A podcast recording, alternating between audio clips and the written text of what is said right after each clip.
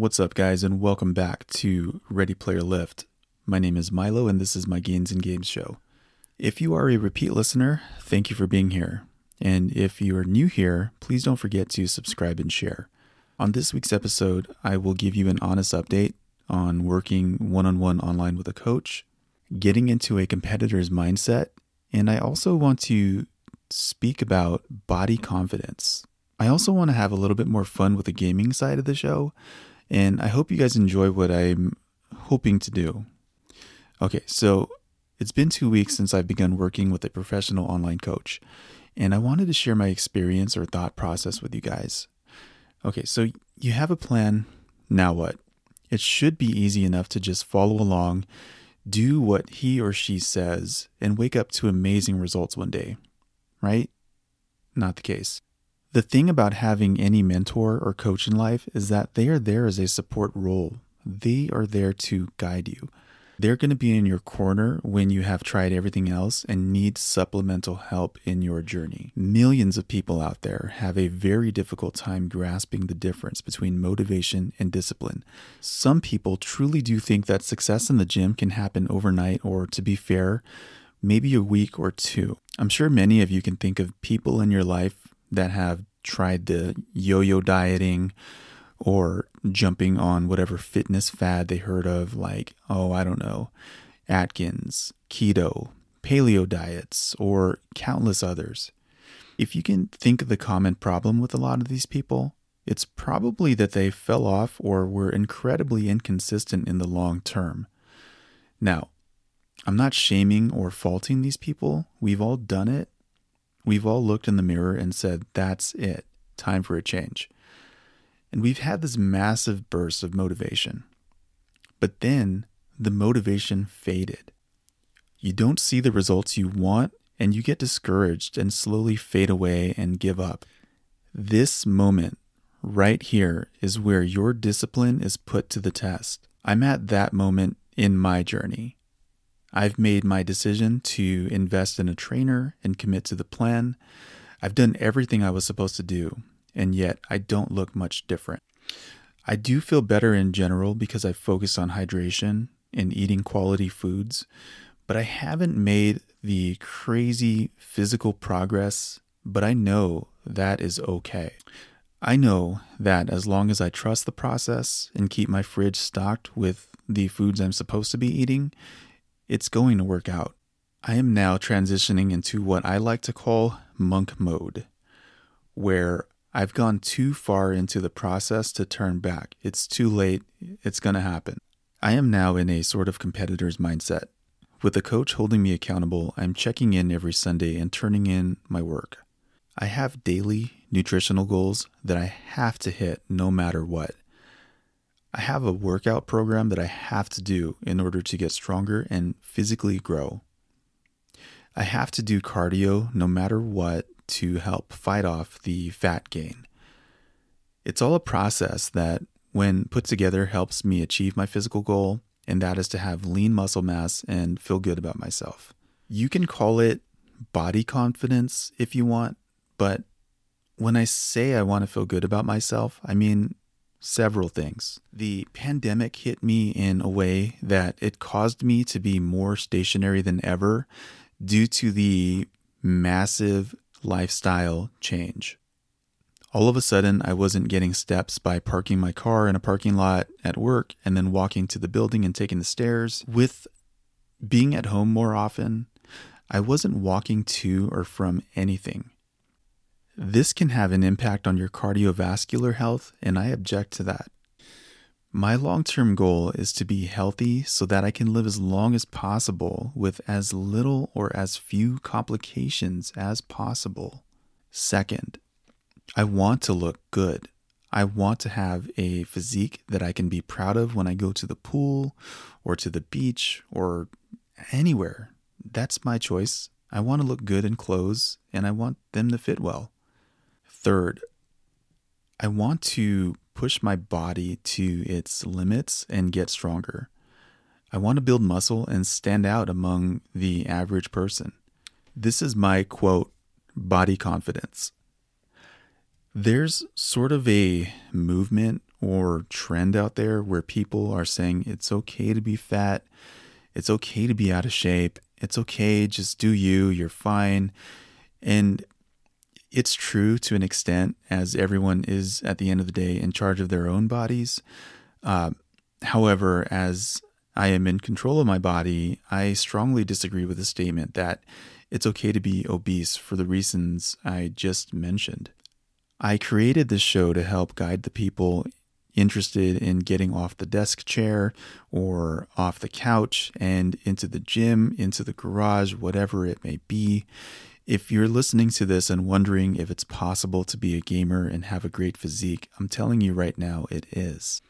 If you are a younger listener, then you're already at an advantage because you have tons of time on your side. And yes, it can be a process. Ask yourself if I have the ability to play certain games repeatedly for hours on end, which can sometimes be a monotonous process, why can't I also do the same thing in the gym? Something to think about.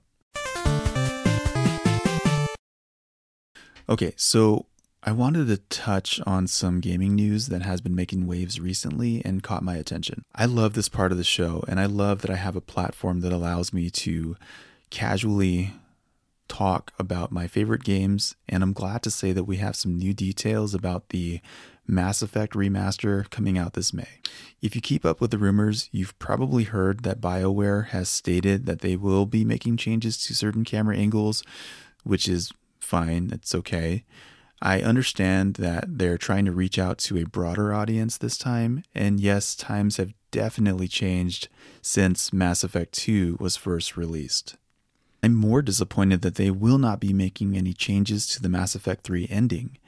I didn't hate the ending the way most people did, but it was definitely strange seeing such an epic story end in such a weird way. I was hoping that they would have taken advantage of the opportunity of the remake to add something you know, anything to the ending to not only tie up loose ends, but also set up new things for the new sequel that is coming out, uh, hopefully in the near future. Also, if you've been looking forward to Diablo 4 like I have, I have really bad news for you. Activision has announced that they will not be releasing Diablo 4 in 2021. I'm personally a huge fan of Diablo. My first experience with the series was actually the last time I can remember going out to, um, you know, I think it was Best Buy and standing in line to get the game at midnight. That's the last time I've ever done anything like that. I have fond memories of the experience, right down to the um, real money auction house, as terrible as that was. So I'm really looking forward to the next release. Now playing. As many of you know, my Xbox has been keeping me busy basically since December. I went ahead and picked up Super Mario 3D World for the Nintendo Switch.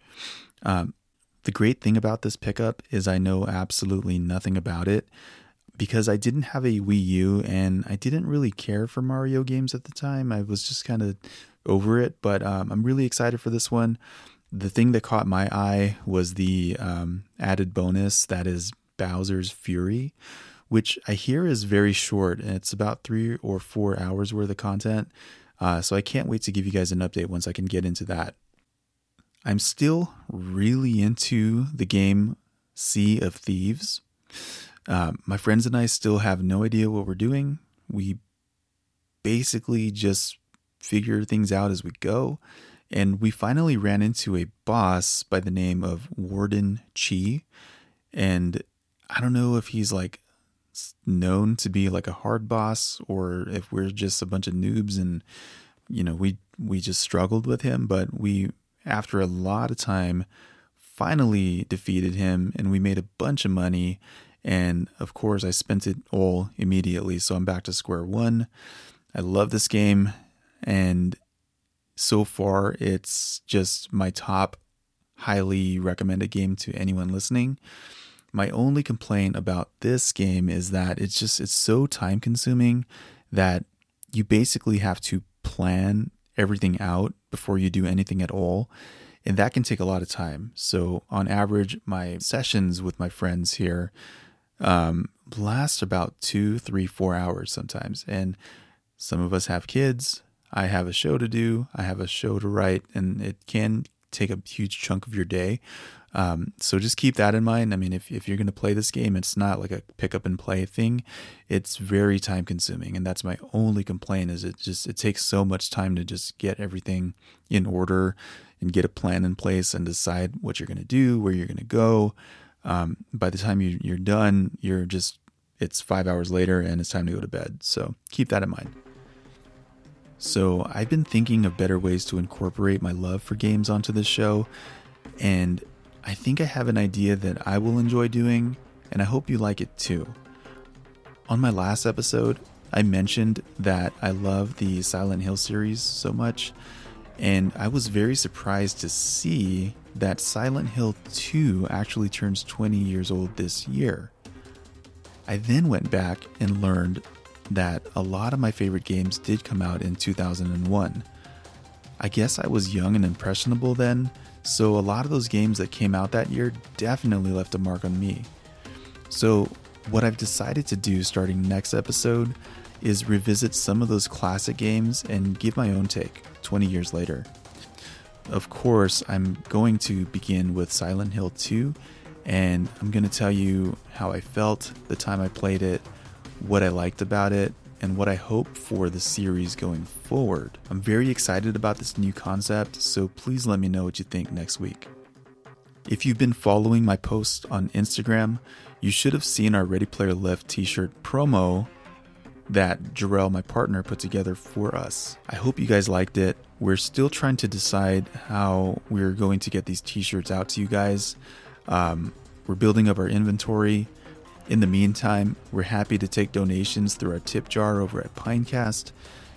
At this point, any amount of gratuity may lead us to sending you something uh, just to get us started. So if you're interested, please message me for details and then I will let you know how to get it. And all we ask is that you leave us an amount you think our show is worth, and we absolutely appreciate every ounce of support you give us. Also, I'm happy to announce that Ready Player Lift has coordinated with JFlow Entertainment to help promote the independent film The Exchange 3. I did play a role in this movie, so please check out the trailer on my page if you haven't already. That's it for this week's episode. I'm very happy that I've been busy creating content for you.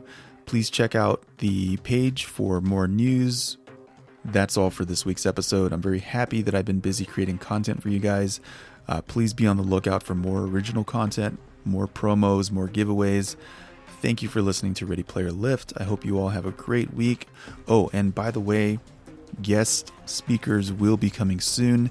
I am in talks with a few people. I won't say their names yet because I don't want to overpromise anything, but uh, we will be having some more voices on the show here to keep you guys entertained. Again, I like to keep the shows about 15 minutes or less. I know you all have other things going on, so that's the sweet spot, and I'm going to hope to keep the episodes around that length. If you want more, let me know, but for now, that's going to be the plan. Thank you so much for listening and have a great day.